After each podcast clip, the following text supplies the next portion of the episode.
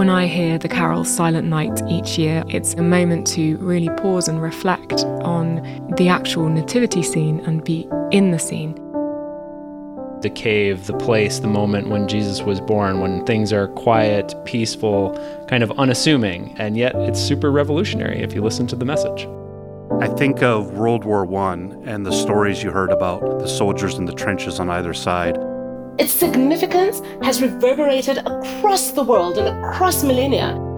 It invites us to sort of slow down and block out all of the noise for two and a half minutes. It's just uncomplicated and unhurried and freeing. I hear echoes of Bing Crosby singing Silent Night to us when I was very, very young. We listened and we listened and we listened, and it was wonderful. It meant Christmas. Welcome to Hark!, a podcast about the meaning and the making of our favorite Christmas carols. I'm your host, Maggi Van Dorn.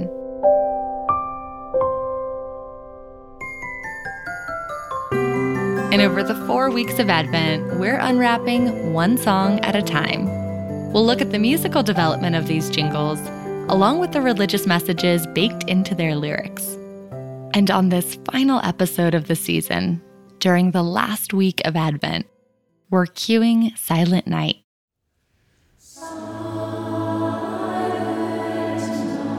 A crowd favorite and staple of midnight masses everywhere. What would you say that this song is about? It's such a simple, simple song, but it provides a picture to me. Here's this young girl who's been riding on a donkey, and she's pregnant. And finally they get to just a shack, and she has a baby, the baby that's going to save the world.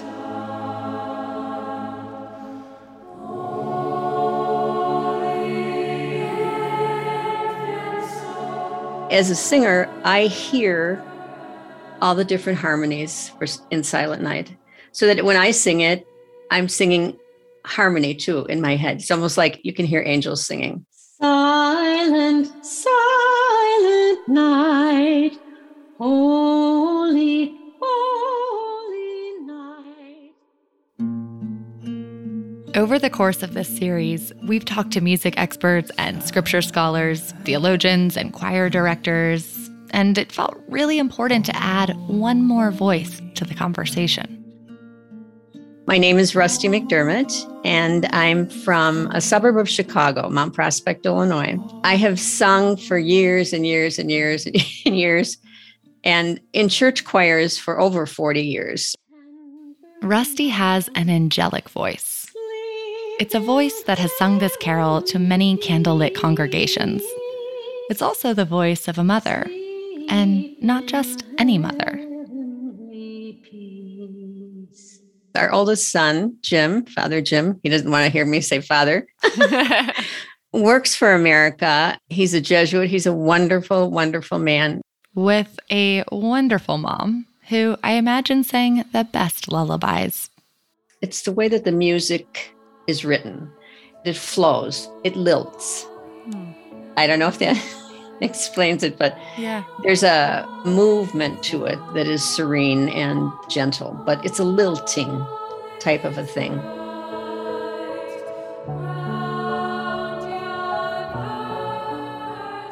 So one of the lyrics in Silent Night goes, uh, round yon virgin, mother and child.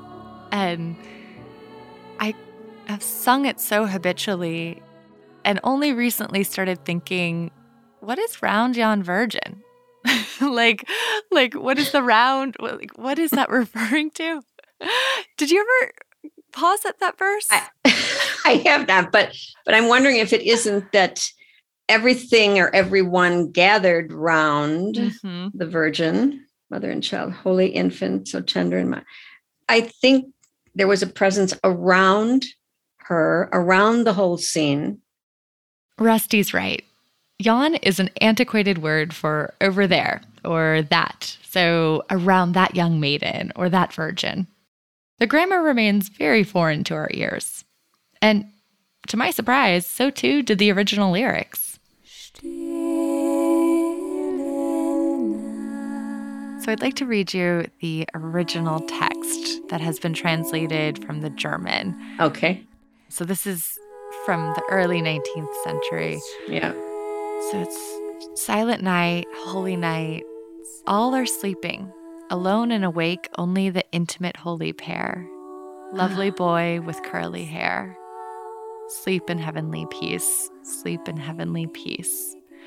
Beautiful. Right? It's different. It's different it's from beautiful. Brown Yon Virgin, Mother and Child, yes. Holy Infant, so tender and mild. Right. That's beautiful. This little child with the curly hair and this young couple all alone. Just the detail of the curly hair makes me think yeah. and consider Jesus's humanity all the more so. Like not in the abstract or the big theological no, ways, no. but right, just no. thinking of a, a, a little baby boy with curly hair, you know, just like thinking right. of ten fingers and ten toes makes yes. the incarnation real. Right. A little rosebud mouth and, mm-hmm. you know, crying at first, but then, and I, I don't think he kept crying though. I think it was, I think it was one cry and that's when everything went still. I just, that's the way, that's the way I picture it. Maybe he did later on, but I just yeah. think it became completely still for anything and everything that was around him mm-hmm. and her. And I imagine how difficult it must have been for her, you know, in laboring and everything. Yeah. And yet at the moment of birth, here was this perfect little person mm-hmm. who, as you said, had ten fingers and ten toes and curly hair, right. just like a regular little boy. Silent Night has one of the most easy to pinpoint origin stories of a lot of these carols. This is Colin Britt, who you may recognize as the composer and conductor we spoke with about Hark! The Herald Angels Sing in episode three. It was written by Franz Gruber, who was asked by a lyricist named Joseph Mohr to set his text, Stille Nacht, to music. We now know who first wrote and composed Silent Night. But for a while there, Colin says the history wasn't so clear. It was erroneously attributed to some different people, and I think part of that was because people wanted it to be written by a Mozart or a Beethoven. They wanted it to be somebody really big and famous so that they could probably distribute it faster. But it has very humble origins.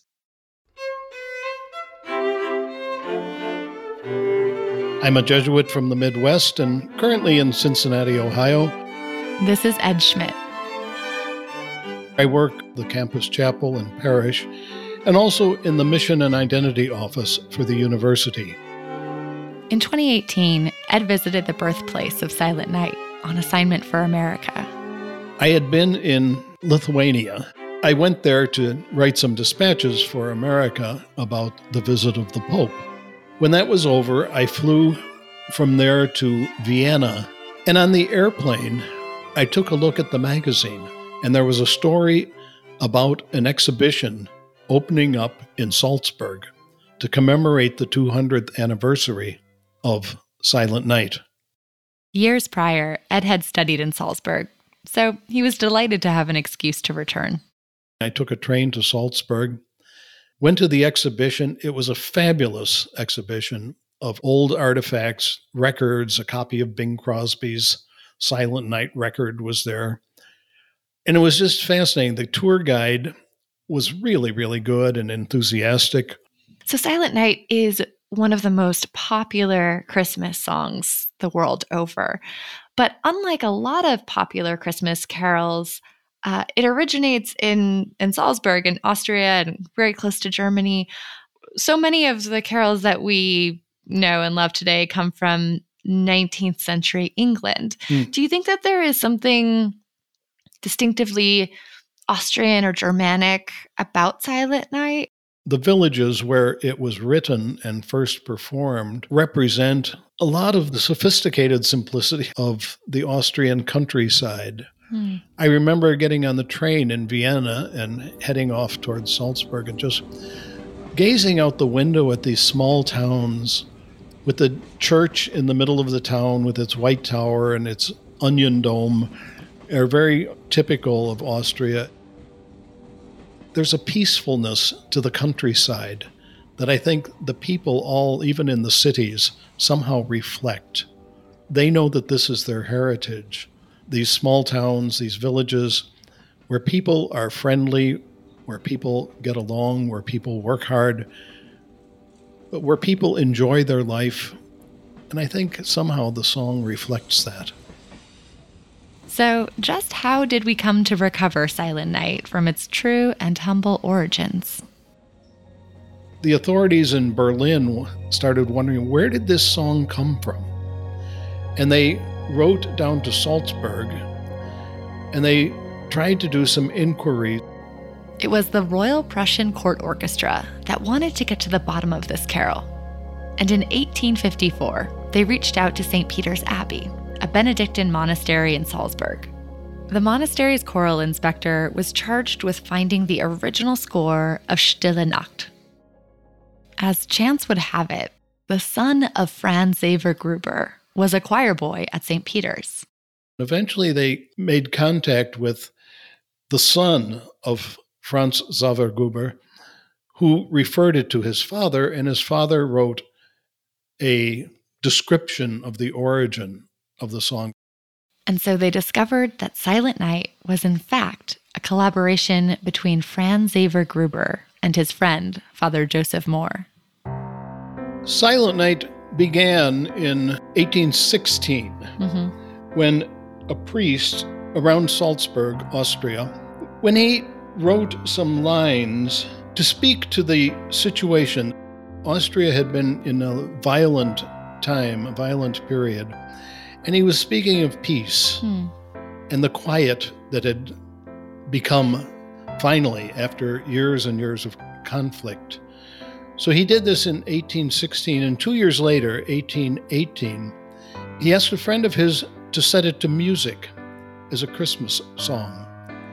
The man who wrote the words was Joseph Mohr, a young priest. Was he a Catholic priest or was... Oh yes, that part of Austria is very Catholic. And the, the little town was called Oberndorf, Austria. It's, it's very close to Salzburg. And the musician was Franz Xaver Gruber, and they were friends. So Mohr, in eighteen eighteen, invited Gruber to set the words to music. And they performed them for the first time Christmas Eve, eighteen eighteen, in a church in this little town in Austria. The church organ wasn't working. And there's different versions of the story. Here's Colin Britt again. Which say that the church had been flooded or it had been damaged by mice. But at any rate, the carol was premiered on Christmas Eve in eighteen eighteen with voice and guitar. And was that unusual to just have a guitar accompanying you? At the time, I would think it would have been pretty unusual for a church service in Austria or Germany to be having guitar accompaniment, yes. Typically, a lot of these churches, very elegant organs, and so sacred music would have been accompanied primarily by organ, or it would have been an a cappella motet. So there's something very sweet and innocent about the origins of this particular carol being something as intimate as being accompanied by a solo guitar.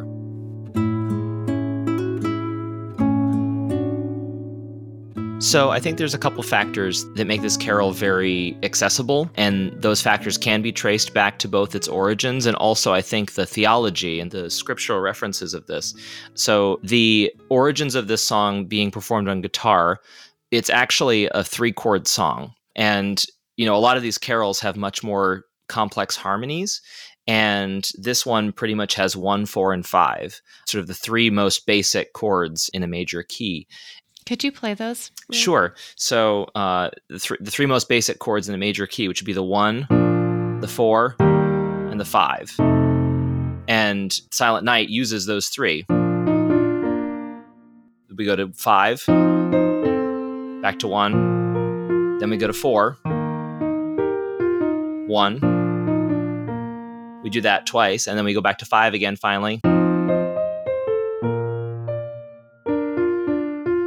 Five, one. In general, the construction of this is really breathtakingly simple. It's uncomplicated, based on repetition and on these, I mean, the entire last half of the piece is actually just arpeggios. You know, it's an arpeggio on the five chord. And then this is an arpeggio on the one chord. And so the utilitarian aspect of that is that it can be played on a lot of different instruments by people who may not have a lot of musical training. And if you're trying to make a piece accessible for guitar, it would make sense that you wouldn't write a particularly complicated accompaniment.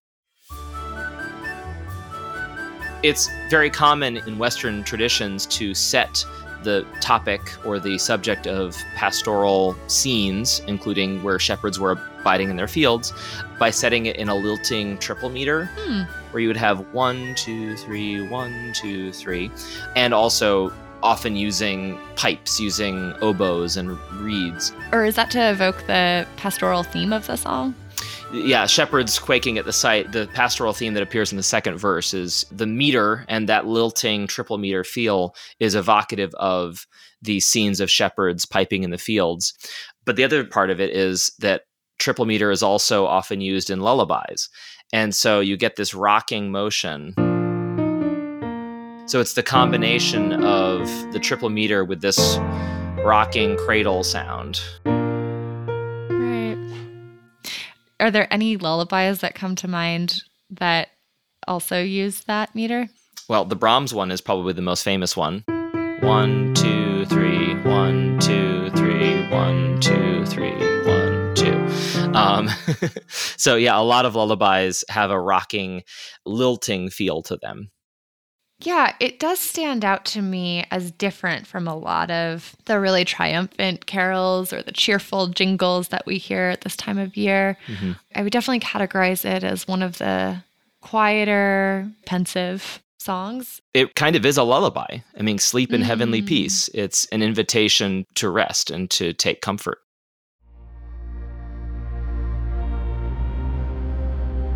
So when you say lullaby, it actually brings to mind a story that was shared in the New York Times about George H W. Bush. When he was on his deathbed, he was visited by the Irish tenor Ronan Tynan. And Ronan had been called earlier in the day to ask if he could come by and sing to the president. And he sang two songs. The first was Silent Night, and the second was a Gaelic song. And it said that as he was singing Silent Night, President Bush was mouthing the words to it as he lay there on his deathbed. And I just think it's an incredibly touching story, you know, to think about this not only as a lullaby to a child, but also to an old man. Yeah, and a lot of biblical imagery and the way that it's treated in these carols is sort of wrapped up in this juxtaposition of life and death, right? I mean, mm. you know, our understanding of the Messiah is that this child is born to die. And so a lot of these carols have elements of death woven into life. One of the more famous versions of that is uh, We Three Kings,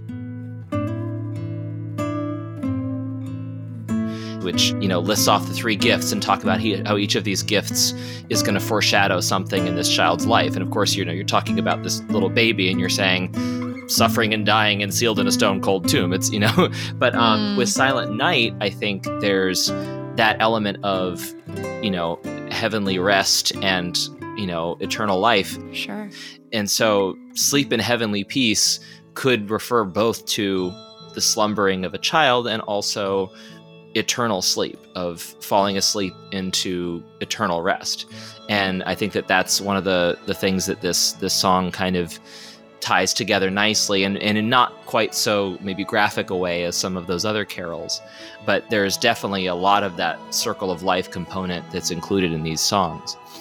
And the other thing too, of course, is, you know, the familiarity of this tune, this particular carol. Everyone has it ingrained in their system just because it's so recognizable.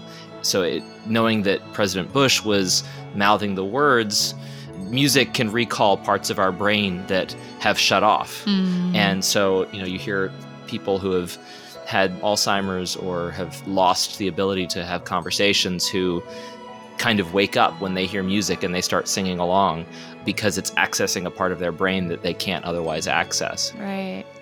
And so the idea of uh, this beloved carol, you know, not only bringing someone comfort, but also perhaps giving them this little bit of spark is understandable.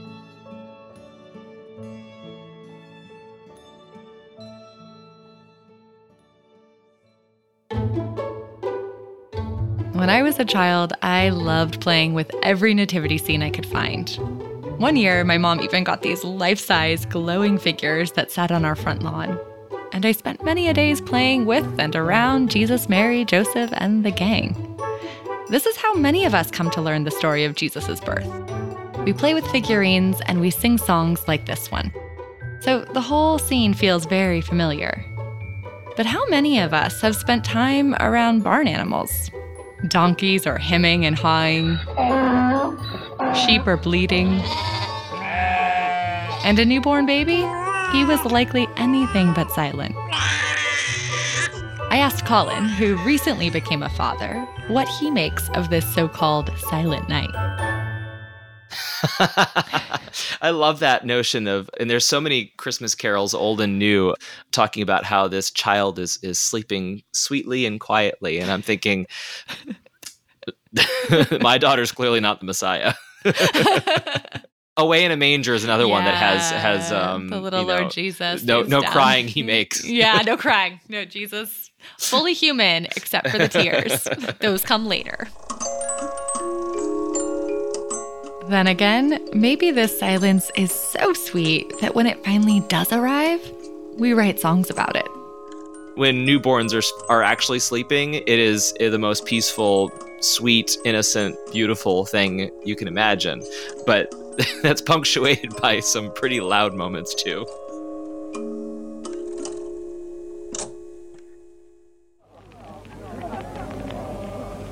British soldiers listened with wonder as the carol Heiliger Nacht arose from the German trenches. All of a sudden I saw lights all along the German trenches, all coming up there, they were in sort of Christmas trees, and they started singing Christmas carols. They sang uh, Silent Night. We all called the other chaps who were sleeping, called them to come along and look at this, and they all came there. We started singing carols too. Some of us went over at once, and they came to this barbed wire fence between us, and very soon we were exchanging gifts. So one of the stories that many of us know, but which is still just so chilling to me, is the story of Silent Night being sung in nineteen fourteen during World War One on the Western Front, during a ceasefire between British and German troops. So I've heard different versions of the story of the Christmas truce of nineteen fourteen. I mean, what's agreed upon is, of course, that there was a ceasefire, that Allied troops and German troops put down their weapons, allowed each side to collect the bodies of soldiers who'd been killed, and they traded cigarettes and drinks and food and even started singing their own songs back and forth.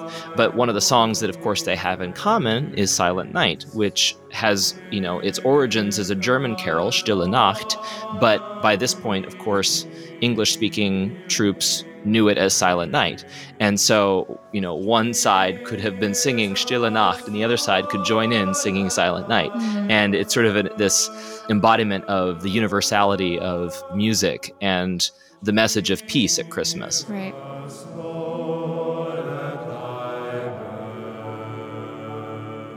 And for this evening, the war didn't rage. All was calm, all was bright. And I believe that after this day was over, the hostilities broke out again. Here's Ed Schmidt. There was not a lasting peace that came from this event. It was a respite, a rest. Right. But it was something that people remembered as a as a wonderful experience. Mm. I had also read that those who had engaged in this truce over Christmas were taken off the front lines. Hmm, I don't um, know that. Yeah, that the commanders really didn't see it as an advantage to have those who had humanized the enemy fighting on the front lines. And so they were replaced with those who hadn't seen any fighting yet. Interesting. Just as this carol has been invoked to foster peace, it has also been usurped for evil. During the Second World War, there was a time when the words were altered, replaced, as they've been many, many, many times. But at one point, the, the part of the tune that says, Silent Night, Holy Night, all is calm, all is bright. Mm-hmm. Or the original would be more literally translated, all is sleeping, alone watches only the close, most holy couple, Mary and Joseph. Well, this got changed in some Nazi versions. Quiet night, holy night, everyone is sleeping, everything is sleeping, only one is awake, Adolf Hitler. For the history of Germany leads us to greatness, to fame, to good fortune. He gives the Germans power. And that was a version of the song that came out in the Second World War in Germany. This wouldn't be the only time Silent Night was appropriated during the war. The leaders of the Allied forces also turned to the hymn. Winston Churchill and Franklin Roosevelt did join together in celebrating the, the song as part of their movement to address the war issues. I can read you, it's a very short description from the wall of the museum that I saw. At Christmas nineteen forty-one, U S President Franklin D. Roosevelt and his British guest, Winston Churchill, stepped out together onto the balcony of the White House.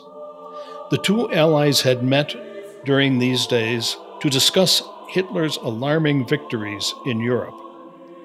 Together with the crowd gathered in front of the White House, they sang Silent Night. So this was nineteen forty-one. Mm. They were still hoping for peace. Why do you suppose this song has been invoked in the midst of both world wars? It speaks of heavenly peace. Mm-hmm. It speaks of what we long for, to get rid of this war, to bring peace to our land. It speaks to our heart's desire for reconciliation, for solidarity within the human family, what Jesus' birth stands for, helping us to live better lives, to be better people, helping us to be the good that we can be. Could we look into our own hearts with this beautiful song and say, maybe I've got to change a little bit. Not only do those folks have to change, but let me see where I have to change too. I think the lyrics speak to that, and that's what makes it so universally popular. I say universally popular. It's been translated into more than three hundred languages. Yeah. That's quite a record for a song.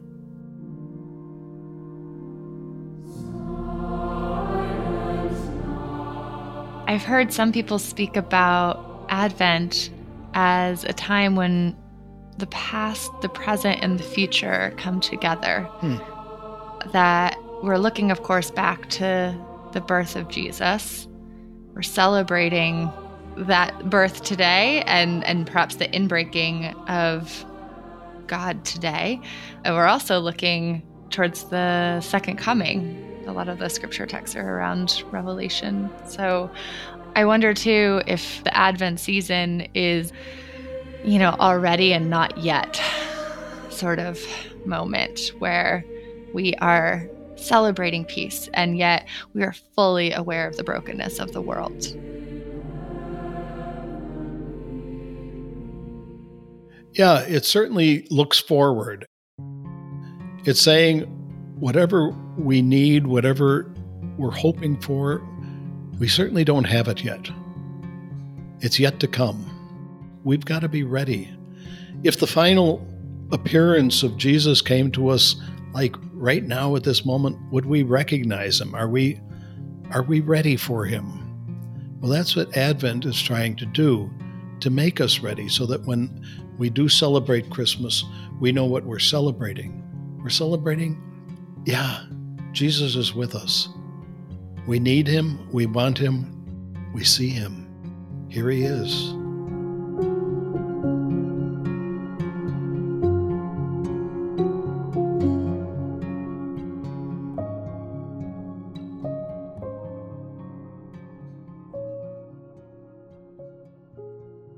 So what have we gathered about the carol Silent Night?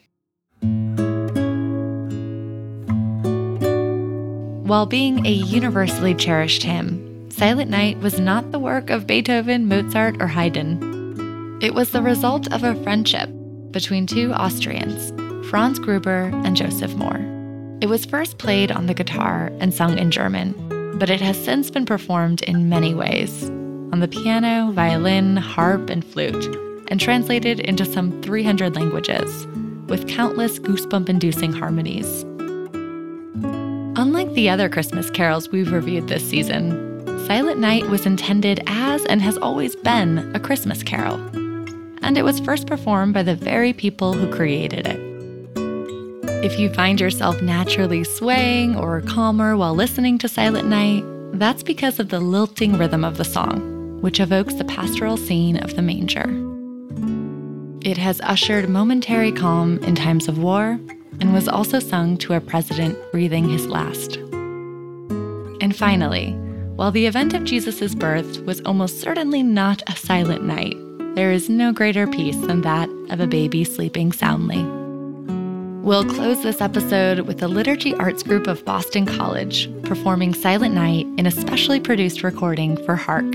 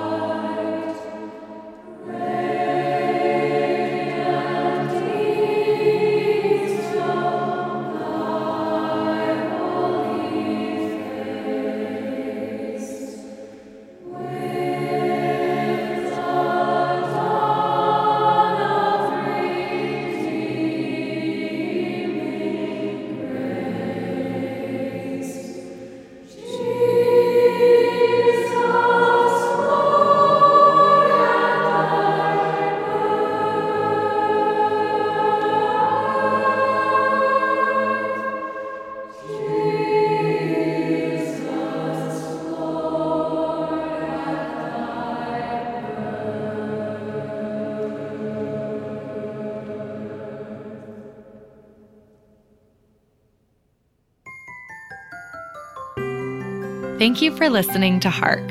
This has been a joyful podcast for us to make, and in that same spirit of celebrating how things are made, I want to unpack our credits with you a bit differently. Hark! Is a production of America Media. We are so fortunate to have studio space, microphones to ship, a host of expert guests, amazing artwork by Allison Hamilton, and the support of our executive producer, Sebastian Gomes. The sound engineering for this episode comes from Jim Villado. And I think you'll agree, we couldn't make a podcast about music without bringing on some exceptionally talented sound designers to help us break down miraculous chords, descants, and music theory. And while we're on that note, our theme music was custom made for Hark! By the wildly talented Frank Toussaint, who you've heard in the credits of previous episodes for his engineering. So talented and generous are our sound wizards that they even got behind the mic to record some of the vocals you've heard over these four weeks. Jim, Frank, thank you for working weekends and odd hours, even across time zones, to make this happen. We owe a huge debt of gratitude to our assistant producer, Kira Hanlon. Kira's rummaged through hours of tape to help us piece together a truly polished production. And she's connected us to John Sage, Meyer Chambers, and the Liturgy Arts Group of Boston College, who performed Silent Night especially for this episode. Emma Holland, the creative manager of Pray As You Go, went to great lengths to help us secure some of the most surprising recordings you've heard on the show. We have her to thank for introducing us to the music of Salt of the Sound and One Hope Project, and the artists associated with Convivium Records. Thank you also to Benjamin Sheen of the Choir of King's College, Cambridge, Adrian Green of Convivium Records, Wendell Laurent and Jacqueline Perez of the Ignatian Scola, and Brother Nikolai of Harper Day for allowing us to play their mesmerizing recordings of the carols you've heard throughout the series. And a big shout out to Rusty's son, our associate editor, Jim McDermott, for helping us throw every wild idea against the wall until something stuck. Jim has also been writing excellent articles to accompany each episode and carol we discuss. You can read them at america magazine dot org. And finally, this series would not have been possible, or nearly as good, without the extensive research, fierce editing, elegant writing, and attentive ear of my friend and co-producer, Ricardo da Silva. He has sacrificed sleep and sanity to make each episode sing. And he's done all the legwork to ensure every version of the carols featured on the podcast has been licensed or gifted to Hark! So if you want to join me in thanking this team for all their hard work, here's what you can do. Share the show. Even though this is the last episode of the season, it's never too late to binge your favorite carols. So go ahead and forward this series to your friends and family. Give it some love on social media, shout it from the welkin on a silent night. The other thing you can do to support this show and all the work we do at America is to get a digital subscription. Just go to america magazine dot org slash subscribe.